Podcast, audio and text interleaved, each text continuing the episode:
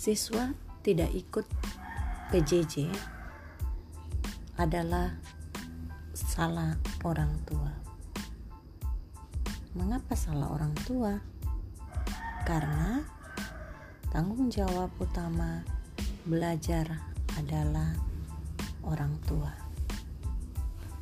Kelihatan sekali bahwa selama ini orang tua menyerahkan pendidikan itu hanya pada sekolah. Tidak mau tahu, yang penting anaknya pergi sekolah, membayar uang sekolah, menyediakan perlengkapannya. Masalah belajar mau ranking 1, mau ranking 10 itu adalah urusan sekolah. Bila kembali kita lihat bahwa permasalahan-permasalahan yang dihadapi dalam PJJ ini semuanya bisa diselesaikan oleh orang tua. Yang pertama, masalah PJJ yang pertama yang saya hadapi di sekolah adalah anak bekerja. Ya, benar. Karena siswa SMK adalah anak laki-laki, tentu mereka ingin anaknya bekerja, tidak suka melihat anak laki-laki hanya berpangku tangan di rumah saja. Lagi pula dengan kondisi ekonomi dalam masa pandemi ini membuat uh, mereka menyuruh anak-anak mereka harus bekerja. Ada yang bekerja membantu di ladang, ada bekerja membantu di bengkel bekerja membantu berjualan, tetapi mereka tetap bisa saja berjualan dan dalam bekerja dan berjualan tentu mereka letih.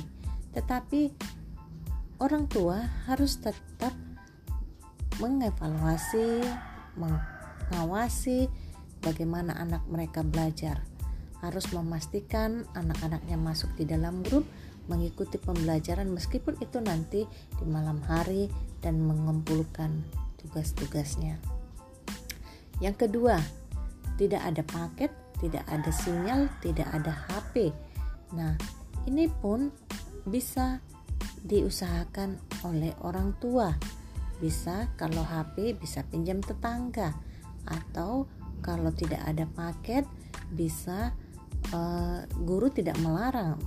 Tunggu gajian baru boleh membeli uh, paket. Misalnya dua minggu lagi baru aktif ya yang penting anaknya tetap diikuti dalam pembelajaran atau tidak ada sinyal bisa menyarankan anaknya untuk keluar kota untuk pergi ke kota minimal sekali seminggu untuk melihat pembelajaran masalah yang ketiga adalah tidak adanya pengawasan dari sekolah dan orang tua.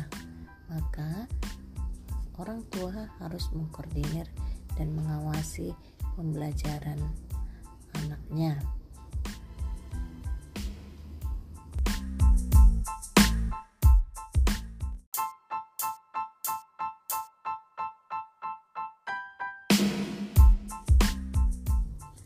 Diana Nababan, guru pinggir kota.